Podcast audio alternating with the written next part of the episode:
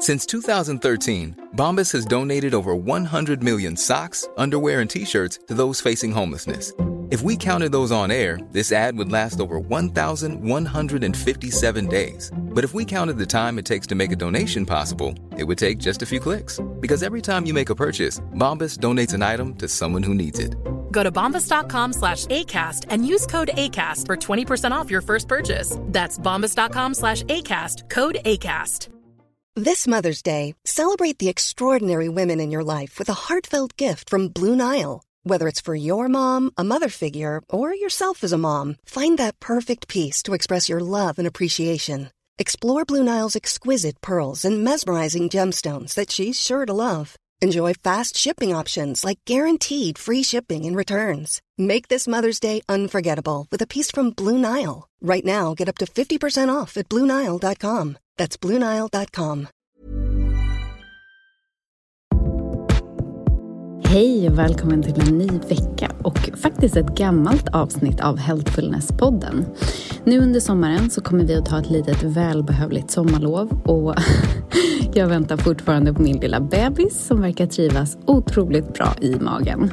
Så för att jag ska kunna landa och anpassa mig till det nya lilla livet som kommer så kommer det bli en naturlig liten paus här i podden. Men Varannan vecka så kommer ni att kunna lyssna på ett tidigare avsnitt från några av våra favoritgäster. Så om du är ny och precis har hittat till podden så blir det här ett perfekt tillfälle att eh, hitta till våra populäraste och mest lyssnade avsnitt. Den här veckan återbesöker vi ett avsnitt som du som är ny till podden framför allt absolut inte får missa. Och även om du har lyssnat på podden sedan starten så kan jag lova att det finns massa guldkorn i det här avsnittet. Jag lyssnade faktiskt själv på avsnittet för några veckor sedan och kände bara wow. Vi pratar i det här avsnittet om något som är bland det viktigaste när det kommer till vår fysiska hälsa. Nämligen lymfsystemet och kroppens naturliga detoxfunktion. Jag träffar Sofie Söderström som är näringsterapeut och lymfmassör och vi djupdyker i många delar och aspekter av hälsa och läkning. Men jag ska inte dra ut mer på det här. Nu kör vi igång det här favorit i reprisavsnittet med Sofie. Du lyssnar på Healthfulness-podden och jag heter Nathalie Jonan. Välkommen hit Sofie. Tack. Vad betyder hälsa för dig? Framför allt är det att man känner, alltså för mig är det mer en känsla skulle jag säga. Ehm, jag upplever när jag möter människor som har livsglädje, nyfikenhet, grundade känslor om man säger. Att man vet vad man vill och liksom har, en, har ett mål i livet. Det är faktiskt hälsa för mig. Och och eh, det kan ju låta lite sådär när jag jobbar som näringsterapeut att jag pratar om känslor. Men känslor, att ha balanserade känslor har ju väldigt mycket med vårat, hur vi mår i våra kroppar. Eh, har vi värk eller eh, smärtor i kroppen så um, speglar sig det hur man, hur man mår och vilka känslor man har. Mind-body connection. Precis. och som du sa, du jobbar som näringsterapeut. Hur skulle du beskriva det yrket? Ja, jag hjälper ju människor genom att eh, titta på vad de äter, deras kost, eh, hur de mår på det de äter, eh, hur mycket energi de har. Eh, och så ändrar jag i kosten helt enkelt eh, beroende på det som passar eh, personen jag framför mig, vilken Ja, hur länge den har haft problemet eh, som den kommer för då, då eh, så anpassar vi lite steg för steg med maten. Och sen så tittar jag även på olika obalanser, bland annat via blodprover. Men jag tittar på tungan, jag tittar i ansiktet, i irisen kan man se ganska mycket. Och utifrån vad jag hittar där så rekommenderar jag olika typer av näring och örter och tillskott. Precis, och du nämnde ju iris nu, som jag tycker är så spännande, irisanalysen. Mm, precis. Men jag tänkte innan vi går vidare, för att du är ju också lymfterapeut, eller lymfmassör. Lymfmassör, lymfmassör. Mm.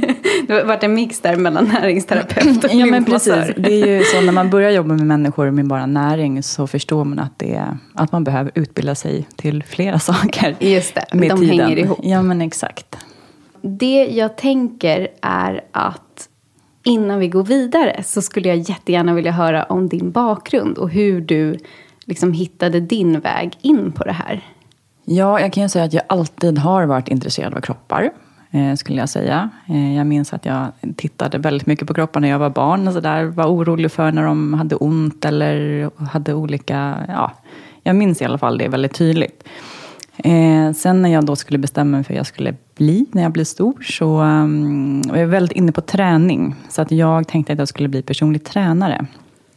Men eh, det är ju sån här betal, eh, alltså utbildning som man ska betala för. Så att jag bodde då i Lund med min pojkvän och tänkte att gud, jag kan inte jobba, börja jobba här på ICA och bara bli kompis med faster Agda på ICA. Så att jag började plugga eh, på Lunds universitet faktiskt för att få kompisar. Vilket är lite udda. men, eh, och där halkade jag in eh, men på, mm, till slut på en utbildning till eh, molekylärbiologi. Då, då. Molekylärbiolog, för det var det närmsta näringsfysiologi jag hittade på Lunds universitet. Ehm, men jag förstod ju rätt snabbt att de var inte intresserade av hälsa på riktigt där, utan ehm, min, ehm, mitt liksom, eh, det som hände sen var att jag åkte till Indien och eh, fick en blodförgiftning. Där jag var tvungen att ta tag i min egen hälsa helt enkelt. Och ja, göra mig själv frisk genom alternativa metoder. Mm. Vad var det som hände i Indien? Eh, jag eh, tror att jag åt bara eh, mat som var liksom, eh, bakterier. Jag fick en, en aggressiv salmonellaform eh, i tarmen. Och sen så hade jag ja, diarré i, i princip en månad. Och de hittade ingenting. Utan sen så vaknade jag en morgon och inte kunde stå på benen. Så att jag fick åka in på, till Karolinska och hade fått en då reaktiv artrit, heter det, när, man, eh, när lederna blir påverkade.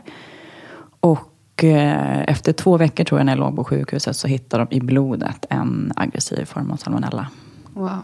Så troligen så har det gått då från tarmen, en oläkt tarminflammation, ut till blodet. För att det jag fick rådet om då från läkarna, i och med att de inte hittade någonting i avföringen, att jag bara skulle äta stoppade, stoppande tabletter mm. som stoppade upp. mm. Och då har ju inte äh, bakterien någonstans att ta vägen än mm. ut i blodet sen. Mm. Wow, så det vart liksom lite startskottet för den här nya resan? Ja, precis. Utan då tvingades jag ta hand om min, min egen hälsa. Eh, jag var inne på att hjälpa människor med näring och träning och sådär innan. Men det här eh, ja, gjorde ju så att jag verkligen fick eh, ett eldprov och, ja. och, göra mig själv frisk då. Vilket har varit extremt, eh, jag är extremt tacksam för idag. För att jag har förståelse för människor som mår dåligt och är sjuk på ett helt annat sätt. Än mm. om jag mm. inte hade gått igenom det såklart. Ah, och det där tänker jag är så otroligt viktigt. Eh, jag såg faktiskt igår senast en video på en, en PT som själv fick sitt första barn och liksom från att ha kunnat göra, jag vet inte, typ 20 sådana här pull-ups till att inte ens klara av att göra en. Hon hade ett väldigt, så här, jag tror att det var komplikationer och hon gjorde kejsarsnitt och massa sådana här saker. Så att hon liksom kom helt ur shape och mm. hon har aldrig kunnat relatera till sina klienter tidigare. Utan när någon mm. har varit så här, men jag kan inte. Så har hon bara varit så här, just do it. Och liksom, mm. you can do it. Och, mm. och det är så otroligt viktigt att som practitioner eller terapeut verkligen mm. så här, kunna vara från klientens perspektiv. Och veta hur det är att vara på den sidan. Absolut. Det är ju faktiskt en av anledningarna till att jag när jag hittar någonting nytt, sådär, så men gud det här är tillskottet eller någon ört eller sådär, vad är det här för spännande? Då brukar jag oftast testa det på mig själv och se vilka reaktioner jag får. Vilket är ganska eh, kanske udda. Eh, jag inte hör ingen annan som riktigt gör på det på samma sätt. Eh, på gott och ont, för att en del örter ehm, gör ju att jag mår väldigt dåligt ibland om man tar för mycket. Så att, men där har jag liksom samma sak, en upplevd erfarenhet av det jag ger till, ja. till människor. Och kan veta att om man får en reaktion så vet jag varför. Mm, just det. Så att det är den här upplevda erfarenheten som verkligen, den är, för mig är det en trygghet om man går till någon som har upplevt någonting, och man får hjälp med någonting själv. Så mm. att man vet. Men idag ska vi ju prata om lymfsystemet. och det här är ju ett system som verkar vara lite bortglömt. Mm. Och framför allt inom liksom, den traditionella vården. Man jobbar ju väldigt lite med Alltså det känns som att man har generellt ganska lite kunskap om lymfsystemet. Mm. Och också när jag här, pratar med bara vanliga människor så känns det som att nästan alla är så här, vänta lymfsystemet, jag har hört ordet, men vad är det? Mm. Mm. så om vi börjar där, vad är lymfsystemet? Ja, lymfsystemet är ju som vårt sopsystem kan man säga. Det följer ju med eh, alltså våra blodbanor, vår blod, våra, alla våra blodkärl. Eh, så runt alla våra blodkärl så finns det lymfkärl också. Eh, så att lymfsystemet ska dels rensa bort våra gifter. Eh, det ska skynda oss från bakterier, virus och svamp. Alltså in, i våra lymfkörtlar som sitter lite var som helst. Framförallt uppe i nacken och armhålorna och ljumskarna. Eh, där i de här lymfkörtlarna har vi ju eh, makrofager bland annat som ska hjälpa oss att, eh, mot inkräkt, alltså virus, bakterier och svamp och sånt. Eh, så det ska dels då föra ut skräpet, skydda oss mot patogener eh, och den, det ska även hjälpa oss att få in näring till våra celler. Mm. Så att den har ju en väldigt stor uppgift. Vilket Verkligen. känns det ju konstigt att den är bortglömd. Men, eh, Extremt viktigt. Och eh, lymfsystemet har ju inte heller en egen pump som eh, vårt blod, eh, våra blodkärl, eller blodcirkulationen har. Som hjärtat som pumpar runt blodet. Utan lymfsystemet är ju beroende av vår andning. Mm, just det.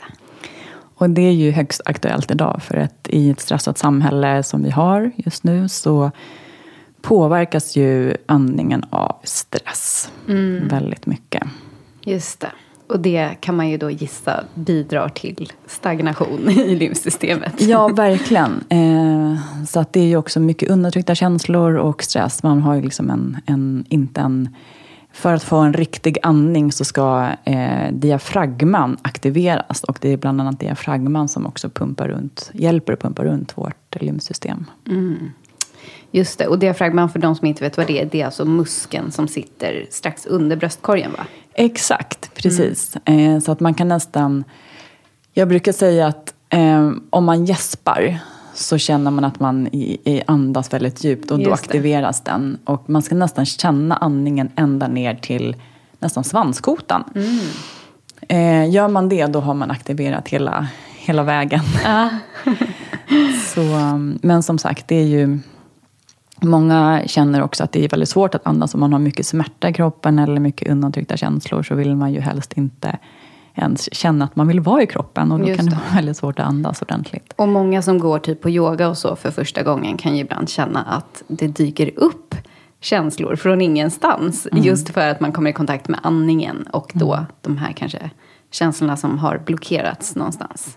Precis, och samma sak kan faktiskt hända när man går på en lymfmassage. Eh, när jag gick min utbildning till lymfmassör så upplevde väldigt många på utbildningen att de men fick, ja, men typ började älska sin man lite mer och ja, men, blev mycket gladare när de fick igång sitt lymfsystem. Så det är ju väldigt, eh, ja, jag tycker att det är väldigt intressant hur det är ihopkopplat. Ja, verkligen. Och förutom då de här lymf... Eh, själva systemet, alltså lymfkärlen antar jag att det är. Eh, finns det organ som liksom är kopplade till lymfsystemet? Mm, dels är det ju thymus, vår ehm, eh, immunförsvarskörtel kan man säga. Som sitter mitt på bröstet. Eh, det är en del av eh, lymfsystemet och vårt eh, eh immunförsvar. Eh, sen har vi även mjälten som också är en del. Och renar och rensar vårt blod, bland annat. Eh, men också är kopplat till lymfan och vårt lymfsystem. Mm. Och eh, har, eh, jag tänker typ binjurar, lever, har de mm. någonting? Ja, precis. sen är det ju det här ganska kontroversiellt, för det finns ingen forskning på det ännu, hur, hur allting hänger ihop i våra kroppar. Men det finns en läkare, eller naturläkare i USA som heter Dr. Moore som pratar väldigt mycket om just kopplingen mellan lymfsystemet och våra njurar. Mm. Och även våra binjurar. Då, för att på våra njurar så sitter våra binjurar. så har vi... ehm, Eh, binjuran är ju kopplat till stress. Alltså har vi, många säger att man är utbränd eller har utmattade binjurar. Det är ganska så här vanligt uttryck i hälsan, eh, eller, eller inom hälsa idag. Är man väldigt stressad eh, eller har liksom lite utmattade binjurar då så fungerar inte våra njurar helt och hållet bra. Och det är bland annat våra njurar då ska, som ska filtrera ut eh, vår lymfa. Så att vi kissar ut skräpet från vår lymfa som vi inte behöver. Just det. Det du nämnde precis i början där, att det är som ett sopsystem. Precis, att vi måste få ut, eh, lymfan måste ju, man kan ju få ut det dels via njurarna då. Eh, och eh, dels också att man då får ut en del via avföringen. Och att man svettas. Eh, man brukar säga att huden är vår tredje njure.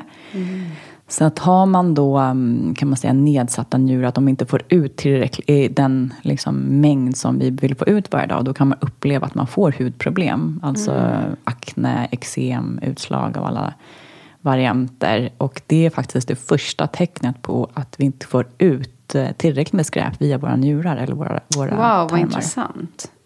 Jag har ju haft, eh, jag hade jätteallvarliga hudproblem när jag var runt 18. Och jag har ju generellt jättesvårt att svettas. Så att, eh, det är ju ganska intressant. Mm. Precis, och det är det som händer att eh, det blir liksom som, eh, vad ska man säga, eh, en ond cirkel. Att eh, har man då haft eh, eh, eksem eller akne eller sånt där, så får man, det man får är ju då att man får kortison. Salvor eller kortisonkrämer eller någonting sånt där. Och eh, kortisonet är ju ett syntet, en syntetisk form av vårt egna hormon kortisol som våra binjurar producerar. Och när man då använder mycket kortison, krämer, till slut så blir ju, får ju, ja, behöver inte binjurarna jobba lika mycket helt enkelt. Och de kan liksom bli så kallade utmattade eller utbrända bara att man använder kortisonkräm faktiskt. Jaha. Och då blir det som en ond cirkel att binjurarna mår sämre, njurarna mår sämre och mer eh, är det ju att huden måste, vi måste lita på att huden ska filtrera ut det här. Just det. Och det som också kortisonkrämer gör, eller som jag upplever hos mina klienter, att man får ju en lite förtjockad hud ibland. Eh, Man kan både få en tunn hud i början och sen en förtjockad hud. Och till slut så blir det så att man har väldigt svårt att svettas. Så att det blir liksom både binjurar, njurar och hud är avstängd. Ja. så att Det är, så ju- himla intressant allt där, hur det hänger ihop. Det är verkligen ett helt, ja, men ett helt system och ett helt... Eh, alltså det är ju därför jag tycker att det är så fantastiskt med alla som jobbar lite mer holistiskt. I och med att det är verkligen så här, det går inte, om man inte då bara jobbar med till exempel läkemedel som ska liksom eh, ta bort symptomen. Då måste man ju börja gå på liksom att förstå sambanden mellan alla de här sakerna. Och lite grann problemet där är ju också att man har ju, som jag upplever, lite mentaliteten att man går till läkarna och så får man ett piller och så är man frisk på en vecka. Medan när man går till en alternativmedicinare så tar det ju mycket, mycket längre tid. Och man behöver eh, ja, tid och tålamod för att liksom, reparera kroppen från grunden eller gå på orsaken till eh, problemet. Så njurarna och binjurarna och levern vet vi eh, hänger ihop med det här lymfsystemet. Finns det fler? Jag har hört talas om, eh, vad heter de här, tonsillerna. Ja, men precis. Det finns ju som sagt lymfkörtlar och, av olika storlekar. Och eh, tonsiller är ju eh, stora lymfkörtlar som vi har. Eh, som man ofta kan operera bort.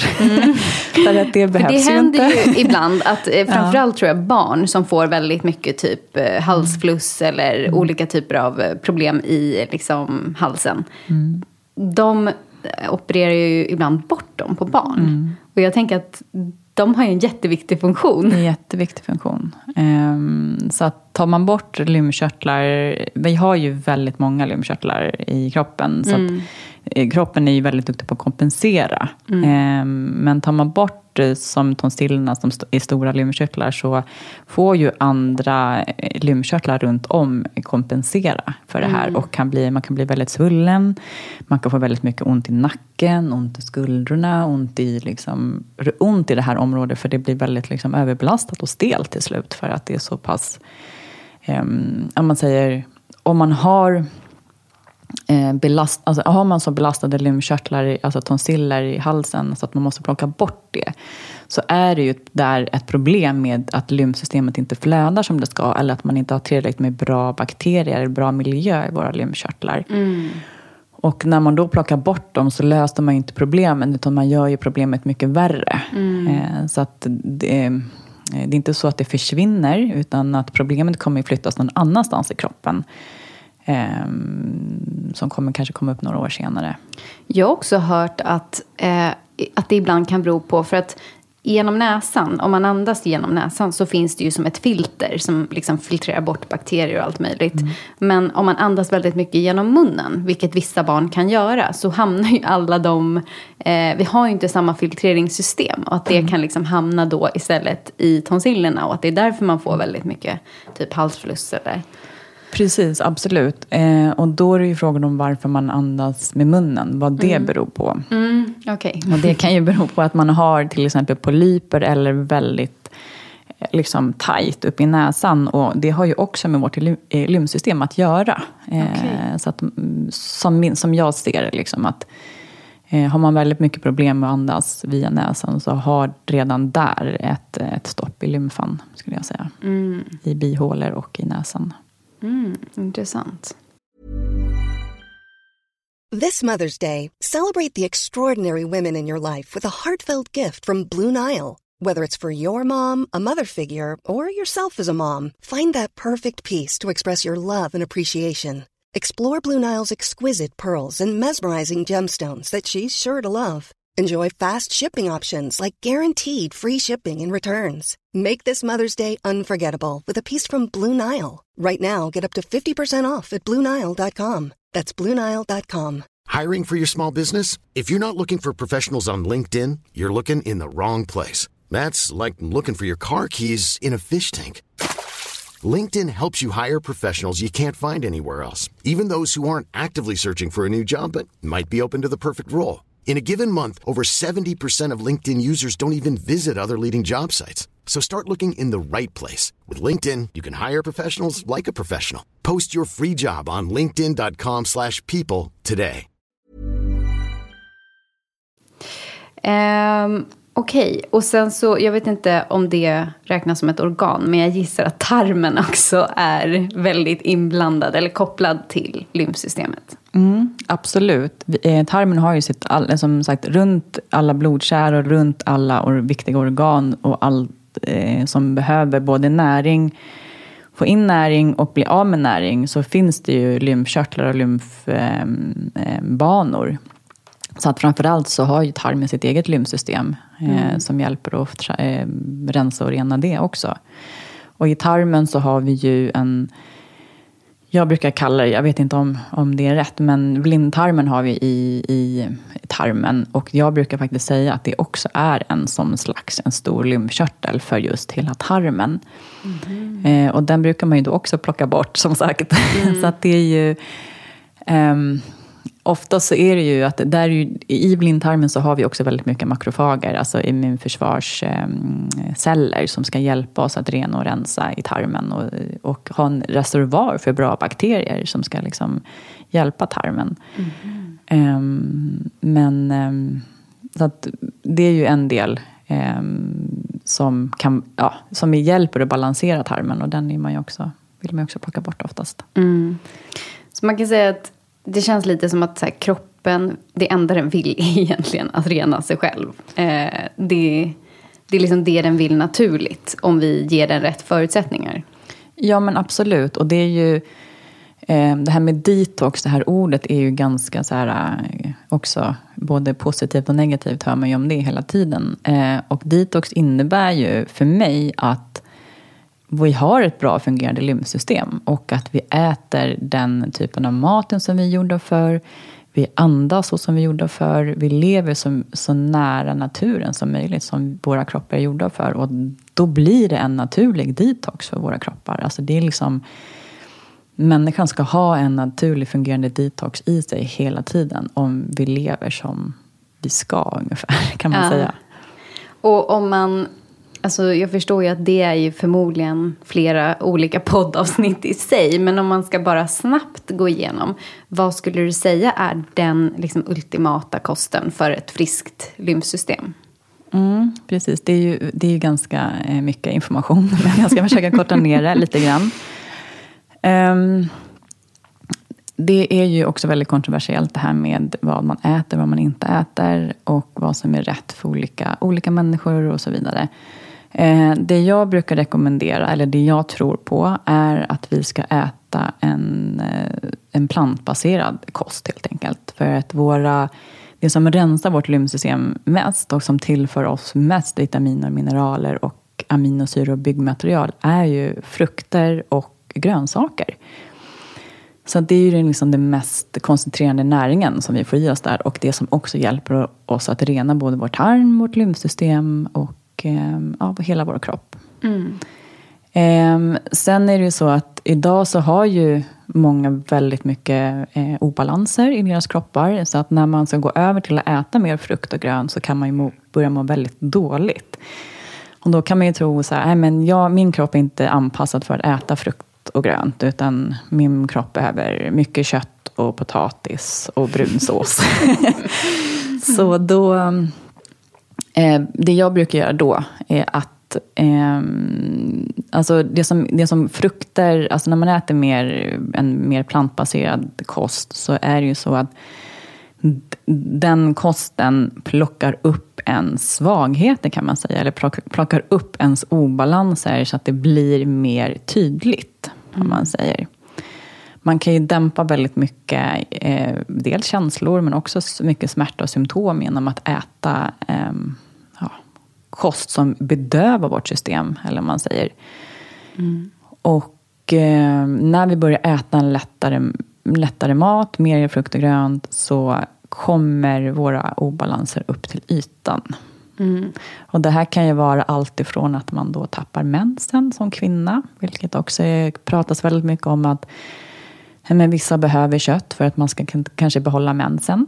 Eh, och försvinner mensen när man börjar äta en mer liksom, vegan kost så har det med att man har ett svagt hormonsystem från början. Mm. Och att man kan maskera det eller falskt stöda det med hjälp av eh, kött. Alltså animaliskt protein.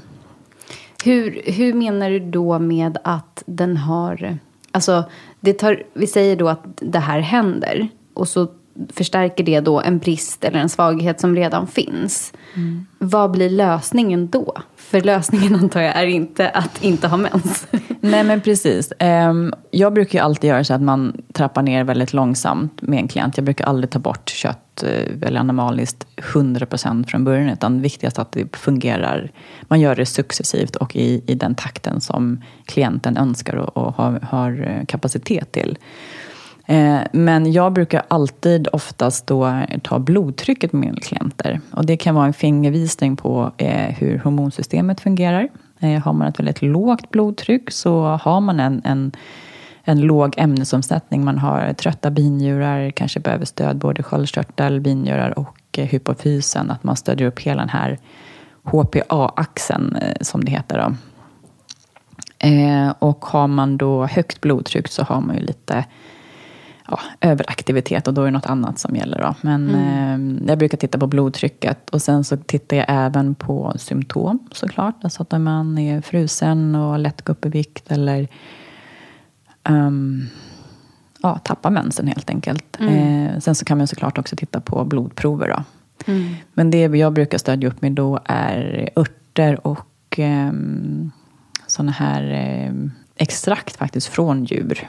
Eh, mm. Så att jag är inte emot att man äter animaliskt, absolut inte. Utan då brukar jag ge antingen binjurebarks, binjurextrakt eh, från både barken och märgen. Och eh, även sköldkörtelextrakt ibland och även hypofys. Då. Mm. Eh. Så, så det, det, är inte så att du är emot liksom, att man använder sig av då till exempel tillskott som är, kommer från djur. Men det är mer att du tror på att själva födan eller det vi liksom baserar hela vår kost på, att det ska vara plantbaserat. Att näringen kommer liksom från plantor. Ja, precis. För det är det som renar och rensar och stödjer våra kroppar mest. Mm. Eh, som jag har upplevt. Och jag har ju testat att både äta väldigt mycket kött en gång i tiden.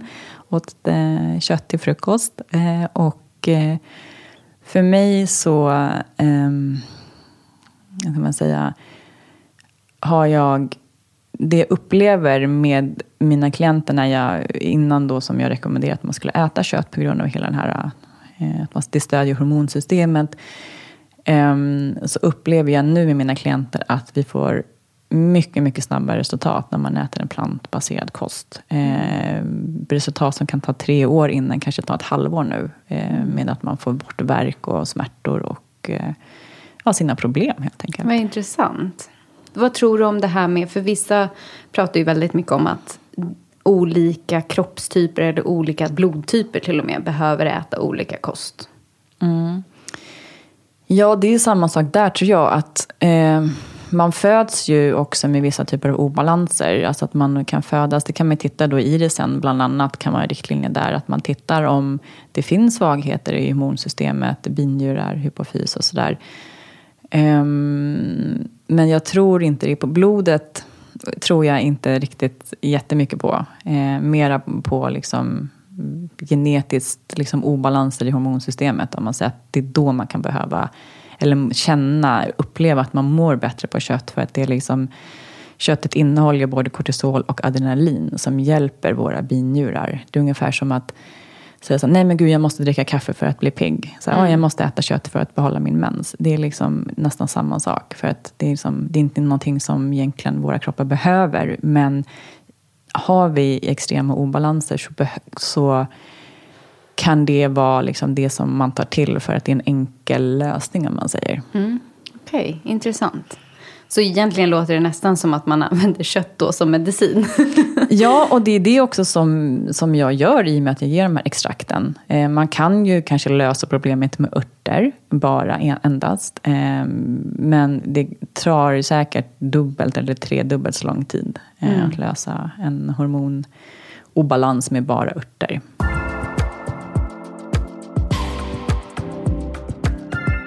Vi återgår till lymfsystemet mm. och då tänker jag, vilka är liksom de symptomen som folk upplever när man har ett stagnerat lymfsystem?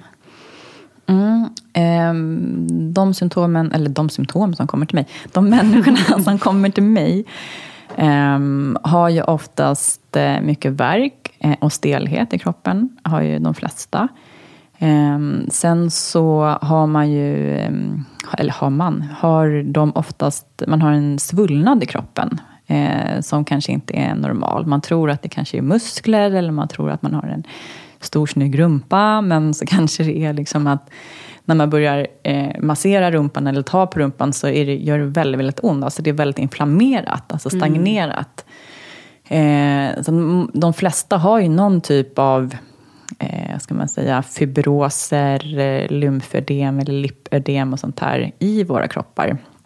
Så inflammation eh, helt enkelt? Ja, men precis. Alltså det är ju när vårt lymfsystem vad ska man säga, blir belastat.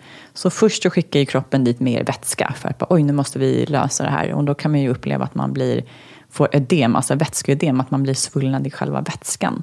Och det är ju ganska inom situationstecken enkelt att få bort och lösa. Liksom att man masserar eh, miljösystemet sådär. Men har det varit i flera år, alltså en, en, en stagnation i lymfan, så blir det ju... Dels så skickar di, eh, kroppen dit fetter. För att eh, fetter är ju antiinflammatoriskt. Det är därför man äter väldigt mycket omega-3. Så att kroppen har vårt eget eh, fettreservoar, liksom, reservoar, både kolesterol då, som man skickar dit. Ehm, man kan bli, ja, det blir, blir ungefär som övervikt. Ehm, man kan även få liksom som fettknölar. Ehm, det kallas också lipödem, att man liksom får det i, i lymfan. Sen så till slut så skickar kroppen också dit eh, kalcium som också då buffrar en försurning eh, eller inflammation. Och då blir det väldigt som liksom kalciumknutor, eller muskelknutor mm. nästan, i eh, lymfan. Och det här gör, gör ju till slut väldigt, väldigt ont när man börjar massera eller trycka på det här. Um, och det skapar ju såklart smärta, det skapar svullnad. Det gör också så att våra, eh, till exempel musklerna, eh, blir som... Eh, ja, det blir ju för mycket skräp runt våra muskler så att vi kan inte använda musklerna som de ska. Alltså vi kan inte aktivera kanske rumpmuskeln om det sitter massor kalciumavlaringar och inflammation där, utan då får mm. vi ta rygg, ländryggsmuskeln eller någon annan muskel i kroppen. Och till slut så blir det här smärtor. Just det. Um. Så smärtor, trötthet, allt sånt som de flesta lider av idag, tänkte jag säga. Men... Ja, men precis. Smärta, trötthet, svullnad, alltså en, en, övervikt som kanske inte går att träna eller äta bort. Just det. Oftast är det ju. Ehm, och då har man då liksom, för att man måste ju jobba med lymfsystemet om man har ehm, en, ja, men en övervikt som man inte så här, man har inga problem med sköldkörteln eller man har inga problem med ämnesomsättningen eller att man tränar och äter bra. Ehm, så att då är det oftast lymfsystemet som behöver få fart på. Ja, men även sömnbesvär eh, kan ju ha med lymfan att göra. Just det. Och då undrar man ju, hur får man fart på den här lymfan? ja, men precis. Det är ju, um, dels så kan man ju då göra via kosten väldigt mycket. Mm. Um, att man äter um, det som renar och rensar vårt system, som är då för mig frukt och grönsaker. Uh, och framför allt sura frukter, om man mm. säger. För att man, Citron man, ja, men precis. Det är ju det som egentligen när man tänker sig när man tar en citron i munnen så drar det ihop sig mm. i munnen. Att ja, hela... det tror jag nästan alla typ kan tänka om man ser en så citron framför sig och så bara klämmer man ur saften. Mm. Det så här, drar direkt i kinderna på mig. Precis, och då är det ju att det hjälper att dra, alltså aktivera och dra ut skräp från vårt lymfsystem. Eh, bland annat. Eh, och sen att frukt och grönt innehåller väldigt mycket vätska i sig. Eh, vätska och mineraler. Så att den liksom kan eh, skölja igenom vårt lymfsystem på, mm. på bästa sättet. Eh, sen så är det ju framförallt då lymfmassage man mm. kan gå på. Eh, man kan även göra egenvård. Eh, att man masserar eller torrborstar sig själv. Ehm, så, I duschen eller efter duschen med handduken eller med en torrborste. Så. Um, sen så är det ju andningen som vi varit inne lite på. Att andas. Och andningen kommer ju naturligt också när vi rör på oss, alltså när vi promenerar eller tränar. Eh, har man ett väldigt belastat lymfsystem så kan man ju bli svullen av att träna för hårt. Så att där är det också väldigt viktigt att man lyssnar på kroppen. Eh, jag skulle säga att promenader och yoga är det bästa mm. för lymfan att börja med. Tills man ser att det har börjat komma igång lite mer och man inte svullnar eh, så mycket. Mm, just det. Eh, och yogan har man ju även andning och rörelse i ett kan man säga. Sen kan man ju även eh, skaffa sådana här vibrationsplattor mm. och ha hemma. Just det, studsmatta också har ja, jag hört. Precis, studsmatta, det kan man också ha hemma. Om man har plats med en sån. Ja, men exakt. eh, eller hopprep, mm. det är ju som en träning. Men absolut, det är ju bara att få liksom en, en vibration. Liksom en, Men en... vad jag har förstått av dig så är ju faktiskt promenad nästan den bästa träningsformen i och med att det man rör på både ben och armar. Ja men exakt. Vår lym, våra lymfkörtlar sitter ju framför allt runt eh, armhålor, eh, nacke och när man promenerar så rör man ju oftast, förhoppningsvis, om man inte går och tittar på sin telefon eller något annat, så rör man ju armarna och aktiverar lymfkörtlarna runt axlar och armhålor. Och man får ju även då aktivering runt höften och lymfkörtlarna som sitter runt där. Just det. Så, så promenad, dagliga promenader? Dagliga promenader är jätte, jätteviktigt. Mm. Verkligen. Det är så roligt det där också som du sa. För jag var ju hos dig första gången för ganska länge sedan nu. Och då kom jag ihåg att du sa att ah, dina binjurar liksom är väldigt trötta. Mm. eh, och eh, jag tror att det bara var en eller två veckor efter det så fick jag för mig att jag skulle gå på ett pass på mitt gym som hette Endure. som då gick ut på att man skulle, alltså det var ju uthållighetspass och det var en hel timme och det var stenhårt och jag liksom bara körde allt vad jag hade. Och det var en sån, jag brukar inte gå på så här äh, en heltimmes pass, utan jag brukar köra typ en halvtimme och så är det ganska ja, men så intensivt men kort. Liksom. Och det funkar hur bra som helst. Men alltså den här timmen, den tog koll på mig. Alltså jag, jag låg hemma, alltså det var nästan som att jag hade feber. Jag var liksom helt utslagen i typ fyra, fem dagar efteråt. Och dagen efter kom jag ihåg att jag sov till klockan tre på... Alltså var, jag var så mm. utmattad. Mm. det var verkligen så intressant för mig. För jag hade ju aldrig kopplat det här till liksom att mina binjurar var trötta. Om det inte var så att jag hade varit hos dig. Mm. Men eh, det var bara en väldigt intressant grej. För jag vet att jag ofta hör det också från andra som är så här. Åh, det är så typiskt. Så fort man kommer igång och börjar träna så liksom blir man sjuk. Mm. Men det då hänger väl förmodligen ihop med lymfsystemet och binjurarna förmodligen. Absolut, absolut. Och att man, ja men att när man tränar och inte får ut skräpet om man säger, då blir man ju sjuk av det. Som. Vissa kan ju bli jättedåliga eller få nästan influensasymptom när man gått på en massage. Eh, mm. Eh, samma kan ju hända när man tränar, att man, liksom, man får igång lymfan men den kommer inte ut. Ah. Och det är också en av anledningarna till att jag rekommenderar att man äter väldigt lite kött. För att det som händer, alltså våra njurar eh, är de som eh, äter man väldigt mycket proteiner eh, så belastar det våra njurar eh, väldigt, väldigt mycket. Och då hinner inte de med att få ut vårt lymfsystem. Mm. Och då blir man ju väldigt svullen och mm. det blir stopp där helt enkelt. Mm. Så mindre kött helt enkelt? Ja, om man, om man eh, klarar av det och har, eh, vet vad man gör när man liksom minskar det. Precis. Um, ja, men så vi har ju pratat eh, då om det här praktiska som man kan göra med promenader och mm, ja, lymfmassage såklart om man har råd med det. Eh, skulle du rekommendera typ infraröd bastu eller någonting sånt? Mm, Påverkar det? Absolut. Um, det är ju fantastiskt bra. Um, infraröd ljus kommer ju från vår sol. Har man möjlighet att vara ute i solen så är det det allra, allra bästa. Eh, det hjälper att rena och rensa vårt lymfsystem också och döda bakterier och svamp. Så eh, jag är ju för solning och för solen. Ah. Men infrarött ljus är ju en, man har som tagit ett ljus från solen kan man säga. Eh, som också då aktiverar vårt lymfsystem eller gör så att man får upp en, en, en detox-effekt helt mm. enkelt av den.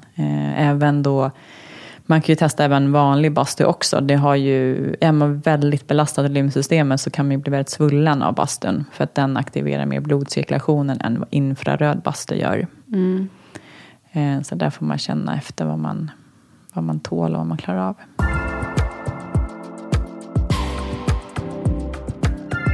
Och det här med rening och rensning och detox, det är ju väldigt eh, vad ska man säga, omdiskuterat. um, men, och det är så här, jag, jag, vet själv att ibland när jag har skrivit om detox eller så här, nämnt det någonstans så det, alltså jag har aldrig fått så mycket arga kommentarer. Så det här verkar ju verkligen vara ett ämne som så här, upprör och eh, ah, jag personligen har väl lite svårt kanske att förstå varför. Men har du någon så här eh, uppfattning om vad det är som gör folk så eh, arga när det gäller detox? Ja, jag tror dels eh, så är det ju ganska, alltså så här, om, man, om jag bara går till mig själv och eh, mina klienter och folk i min närhet så är det ju en ganska stor utmaning för kroppen att börja äta renare. Och eh, i och med att vi maten som vi äter idag dämpar ju också våra känslor och hjälper oss att hantera sorg och ilska, aggressioner, ledsamhet och så vidare. Um, så att det kan ju vara att man, det är bara min gissning nu, men att man kanske har provat att äta nyttigare och äta mer, göra någon juicefasta eller äta mer frukt och grönt och så klarar man inte av det för att man mår jättedåligt. Man kanske blir deprimerad, får ångest, det kommer upp massa obehagliga känslor. Ehm, och det är därför som jag alltid brukar rekommendera att, att börja äta frukt och grönt utan att stödja upp eh, sin kropp med örter eller andra tillskott är ju jättesvårt. Mm. Det är nästan till omöjligt skulle jag säga. Så man behöver tillsätta då de oftast, här örterna? Mm. Ja, oftast. För att idag så har vi så mycket belastning i vårt system. Vi har ätit eh, mediciner, vi har fått eh, vacciner mm. och eh, vi har massa undantryckta känslor, man kanske har rökt, eh, druckit alkohol och så vidare. Och det, allt det här ska ju rensas ut. Eh, och även våra känslor mm. som vi har tryckt undan. Så att det är ju inte en det är ju inte en eh, liksom, lätt, lätt väg att bara börja äta nyttigare, utan det är ju verkligen att... Jag brukar alltid säga så här att eh, när jag ger örter och sånt vidare så brukar jag ju säga att för mig är liksom, det är mitt mål som jag vill uppnå med att jag ger örter är att man själv ska känna inifrån att man, gud, nu är jag sugen på gurka istället för choklad. Mm. Eh, och det är faktiskt helt möjligt mm. att det går. För att när kroppen är i balans, när man har stött som blivit av med svamp och bakterier och parasiter och hjälpt levern och fått upp eh, hormonsystemet, då blir man typ sugen på gurka och mm. morot istället för choklad. Just det. Det här pratar ju väldigt... Eh, de, de som forskar mycket på tarmfloran pratar ju väldigt mycket om det här. Att det finns det är som olika mat för olika typer av tarmbakterier. Mm. Så ju mer vi äter av till exempel broccoli och grönkål, ju mer kommer våran tarm, eller de tarmbakterierna som kommunicerar med vår hjärna, vilja ha broccoli och grönkål istället för chips och pommes frites. Exakt. Eh. Och jag ser det jätteofta, så att det inte bara att det är någon så här fantasivärld man lever i, utan det är verkligen så. Uh. Eh, verkligen. Ja, det är otroligt intressant alltså hur, hur, hur det just hänger ihop. Och det har de ju också sett att när de, alltså det, de här tarmbakterierna styr ju så otroligt mycket i vår kropp. För när de har gjort transplantationer från till exempel då en normalviktig person till en överviktig person så går den personen ner i vikt bara av att ha nya tarmbakterier. Mm. Eh, så att eh, det, ja, det är fascinerande verkligen. Mm. Och det mm. bästa, jag får bara flika in här, att det är många tror att man, ah, men gud, då går jag och köper probiotika och så blir jag smal.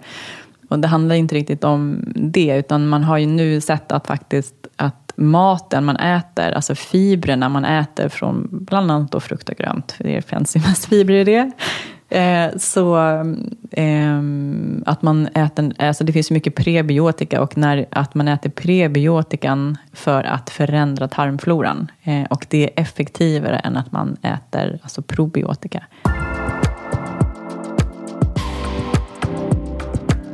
Och det här med detox, där tänker jag också att Alltså egentligen så är det ju inte att vi behöver göra så mycket. Alltså vi behöver ju göra mycket. Men jag tänker att egentligen handlar det ju mer om att kroppen vill rensa sig. Och kroppen har naturliga processer för att detoxa. Det är bara det att vi behöver alltså, ta bort det som vi gör för att hindra kroppen från att naturligt detoxa. Mm. Eh, och där, där kommer det väl in allt ifrån att vi stressar för mycket. Eller vi sover för lite. Eller vi äter för mycket. Eller liksom mm. att vi, vi liksom behöver komma tillbaka på något sätt till det ursprungsläget som kroppen trivs i. Absolut, och det där är ju också... Um, väl, eh, jag tänker på min när sa med sömnen. Sömnen är ju också otroligt viktig. Om vi sover dåligt så blir vi ju också väldigt mycket sugna på en snabb mat. Ja, och det är ju ehm. också naturligt att om man är trött så vill man ha energi i mm. form av kalorier. Ja men exakt. Och det är också, sömnproblem är ju också någonting som är väldigt vanligt. Som var och varannan som kommer till mig har. Eh, och under, om man tar till exempel sömntabletter så blockerar det ju också vår djupsömn. Mm. Eh, och eh, nu har man ju faktiskt nyligen upptäckt att när vi sover så rensar eh, vårt... Det finns ett specifikt lymfsystem i vår hjärna som heter eh, glymfatiska systemet. Och under djupsömnen så rensas det. det här. Så att har man ingen riktig djupsömn så re renar vi och rensar vi inte lymfsystemet i hjärnan på samma sätt. Och då blir man ju ja, väldigt trött, man får hjärndimma och behöver socker, eh, kaffe och mm. snabba kickar för att få igång det här systemet. Just Eller för att få upp energi till hjärnan så att man ens ska tänka. Mm. Och jag tänker att som sista grej så vill jag lyfta lite det här med, jag vet att första gången jag hörde det så blev jag så himla så här, det verkligen vände upp och ner på allt jag har trott. För jag har alltid tänkt att feber är någonting negativt. Det är någonting man inte vill ha. Mm. Men vad jag har förstått av dig så är feber egentligen någonting positivt. Verkligen. Alltså det är ju det som, att kroppen höjer temperaturen är ju ett sätt för kroppen att döda av virusbakterier på ett naturligt sätt. Ehm, det finns ju faktiskt en form av terapi som heter, alltså, jag vet, jag kommer inte ihåg vad den heter, men man höjer upp kroppstemperaturen så att man får feber som liksom döda, alltså det kan döda cancerceller och sånt där också. Ehm, det finns i Tyskland tror jag. Men just feber är ju vårt, alltså vårt naturliga sätt att eh, döda virus, bakterier och parasiter i kropparna. Mm. Och det som händer när man har tagit väldigt mycket antibiotika, eller man kan, behöver inte ta väldigt mycket, men man kan ta, ha tagit en del antibiotikakurer, man kanske tagit kortison, eh, man lever ett stressigt liv, man äter mat som belastar, eh, så trycker det här ner vårt immunförsvar. Och till slut så kan inte kroppen eh, producera eh, en feber. Eh, det. det. har ju också med vårt hormonsystem och kroppstemperatur att göra. Men, um, som jag till exempel, när jag hade min blodförgiftning så fick jag, eh, kunde inte jag få feber heller. Eh, mm. Så att det är ju på grund av att jag har ätit väldigt mycket antibiotika i mitt liv för eh, olika saker. Så att redan då hade jag ett komprimerat, eller komprimerat eh, immunförsvar som inte kunde liksom hjälpa mig att få bort eh, eh de här bakterierna. Och då blir det ju, då går det djupare. Då får man oftast, eh, alltså när man inte kan, kroppen inte kan producera feber så får man ju oftast mer eh, djupare problem kan man säga. Alltså autoimmuna sjukdomar som till exempel alltså ont i leder, reumatism, eh, Hashimotos eh, och eh, alltså olika tarm, tarmproblem, Crohns och sånt där. För att mm. det blir liksom som att ehm, men kroppen, det är som trycks, trycks ner, om man säger.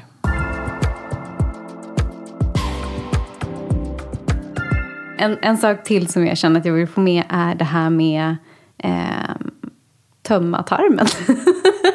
jag vet inte hur jag ska uttrycka det. Men att gå på toaletten och göra nummer två är eh, är en sån sak som är väldigt viktigt såklart. Det är ju logiskt med tanke på att eh, allt vi har pratat om nu med att man ska liksom få ut det som inte är bra.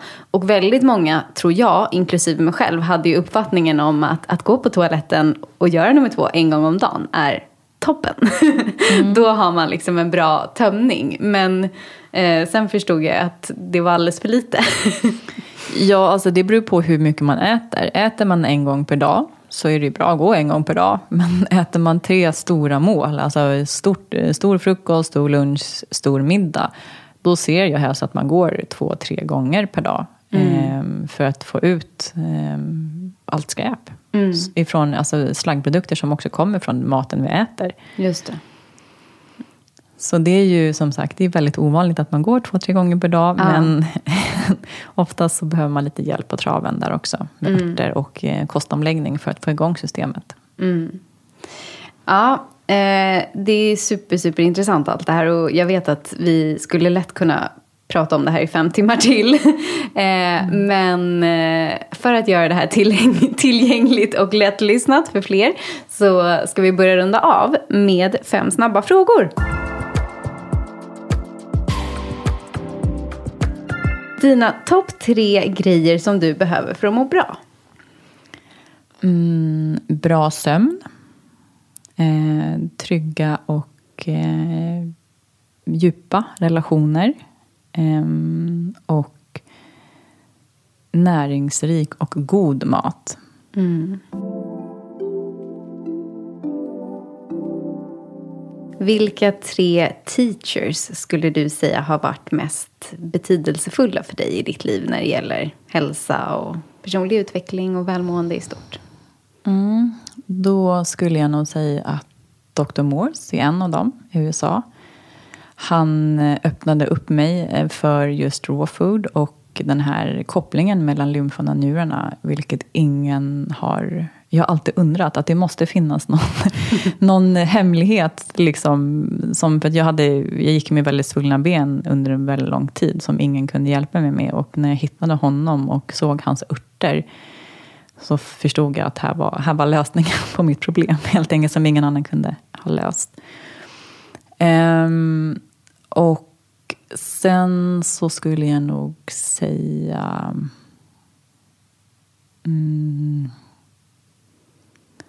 ja, han som egentligen hjälpte mig, min naturläkare som jag gick till i början på min healingresa kan man säga. Eh, Lars-Erik Johansson har hjälpt mig väldigt, väldigt mycket. Eh, och öppnat upp mig för både örter och näring och eh, andlighet, skulle jag säga.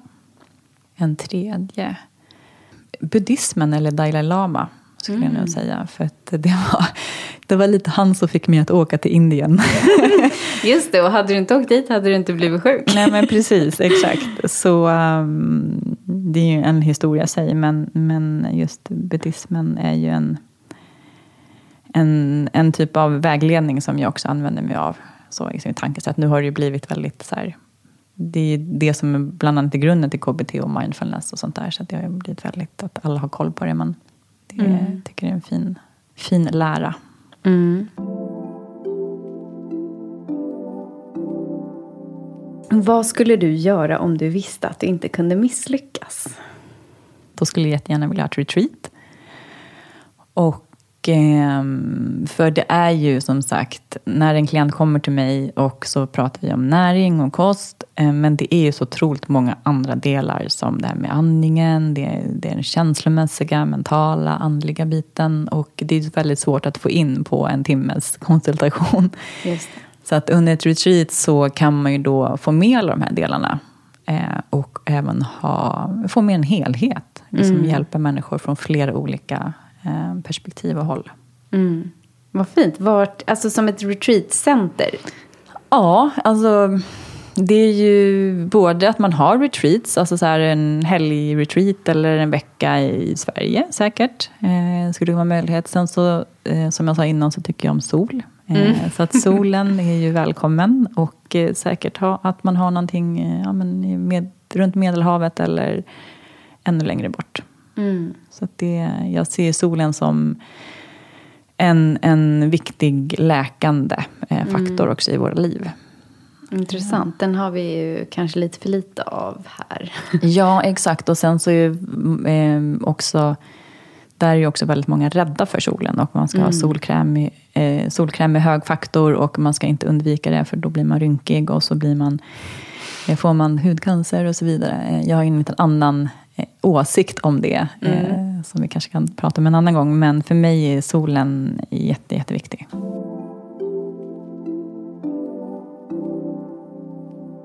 Om du hade kunnat få alla människor att bara göra en sak för att förbättra sin hälsa, vad hade det varit då? Grunden till att man söker sig till alternativ medicin är ju bland annat att man har förmågan att lyssna på sig själv och sina behov och vad man vill och var man är på väg. Eh, och det är inte det lättaste idag för att det finns otroligt mycket intryck eh, överallt. Vi har ju så otroligt mycket information som vi ska smälta varje dag. Och det har liksom blivit lättare att lyssna på andra än att lyssna på sig själv. Eh, så att hitta någon typ av metod. Det finns massa, massa olika som jag också kunde prata om här. Men att försöka att hitta någon eh, eh, tystnad eller någon typ av ro inom sig själv och försöka lyssna inåt. Och det här är ju också inte, inte jätteenkelt, utan har man, har man svårt att lyssna på sig själv och inte har gjort det på ett tag, så, eh, eh, ja, så är det väldigt svårt att sätta sig och bara vara tyst. Eh, så att man kan behöva hjälp då att gå till någon eh, terapeut eller eh, meditationskurs eller yogakurs eller ha någon som kan guida en till att hjälpa en att lyssna på sig själv helt enkelt. Mm.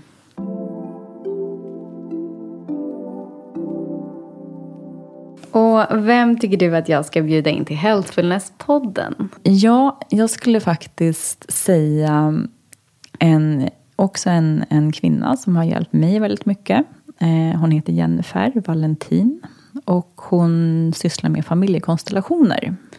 Åh, ja. Så att jag skulle jättegärna vilja att hon kom hit för att jag tycker att det är en metod som eh, har hjälpt mig väldigt, väldigt mycket och eh, andra. Och jag vet att det också finns faktiskt en läkare eller en naturläkare i USA som jobbar väldigt mycket med bland annat borrelia och de här infektionerna. Då, som faktiskt rekommenderar också att har man inte fått någon effekt på örter eller tillskott under ett år så rekommenderar han att man går på familjekonstellationer. Mm. För då kan man, att man inte blir frisk från någon typ av kronisk sjukdom kan bero på att man har en idé om att man ska vara på ett visst sätt i sin liksom, familj eller generation bakåt. Att man har tagit på sig en typ av um, roll i familjen. Mm. Och för att lösa upp det här och titta på det så är familjekonstellationer um, en väldigt fin metod.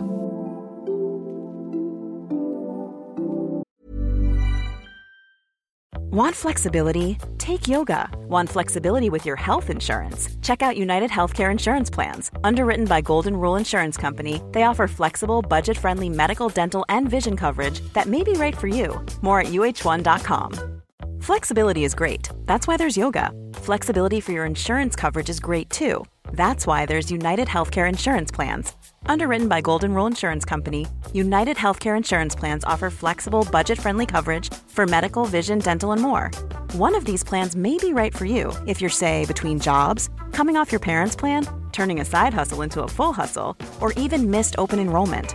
Want more flexibility? Find out more about United Healthcare Insurance Plans at uh1.com. Om folk vill se och höra mer av dig, Sofie, vart är du mest aktiv? Ja, jag har ett samarbete med en Facebookgrupp eh, som heter Body Cleanse Sweden. Just det. Och där kan man gå med och få även lite gratis råd. Eh, Nathalie som har den här eh, gruppen bland annat, hon hjälper eh, ja, människor som går igenom detox eller vill ändra sin kost med eh, frågor. Alltså hon har en mm. frågetråd eh, några mm. gånger i veckan som hon hjälper folk att svara på. Eh, Så det är frågor. mer i form av stöd, inte liksom konsultationer? Nej, eller? men precis. Det är liksom, behöver man mer alltså individanpassad eh, så rekommenderar jag att man går till en näringsterapeut eller naturläkare. Mm. Eh, så att det här är lite mer enkla råd. Eh, mm. så. så att där kan man gå med. Eh, och få lite tips. Det finns en, en, antal filer och sånt där man kan läsa om lite då immunförsvaret och lymfsystemet och detox och sånt där. Sen på vår hemsida academyofnature.se kan man hitta lite information om mig, eh, mina priser och vad jag gör. Eh, och hur man kontaktar mig där. Ehm, sen har jag också lite planer faktiskt på att göra lite utbildningar och föreläsningar i höst. Vad roligt. Ehm, och jag kommer också annonsera det på den här Facebook-sidan då, mm. bland annat. Ehm, för att jag upplever att det är väldigt Ja, många som behöver veta mycket om hormoner, lymfsystem och detox och allt det här, hur allting hänger ihop. både ja, terapeuter och vanliga, mm. vanliga människor. Ja. mm. Eh, tusen, tusen tack Sofie för att du kom hit idag och för att du, eh, ja, men för att du är dig själv och trampar upp nya stigar. Det är mm. så fint. Tusen tack till dig som har lyssnat. Om du är nyfiken på att läsa lite mer om allt det här så har jag sammanställt ett inlägg på min blogg. Länken dit hittar du i avsnittsbeskrivningen till det här avsnittet. Där skriver jag lite om vilka örter som Sofie rekommenderar, vilka tillskott jag själv tar och även en liten sammanställning av de tipsen som vi har pratat om här idag. Så hoppas du känner dig inspirerad till att ge ditt lymfsystem lite extra kärlek. Nästa vecka är podden som vanligt tillbaka med ett nytt härligt avsnitt. Och tills dess får du jättegärna följa mig på Instagram. Nathalie Jonan heter jag där. Nathalie, precis som det låter, och Jonan med Y.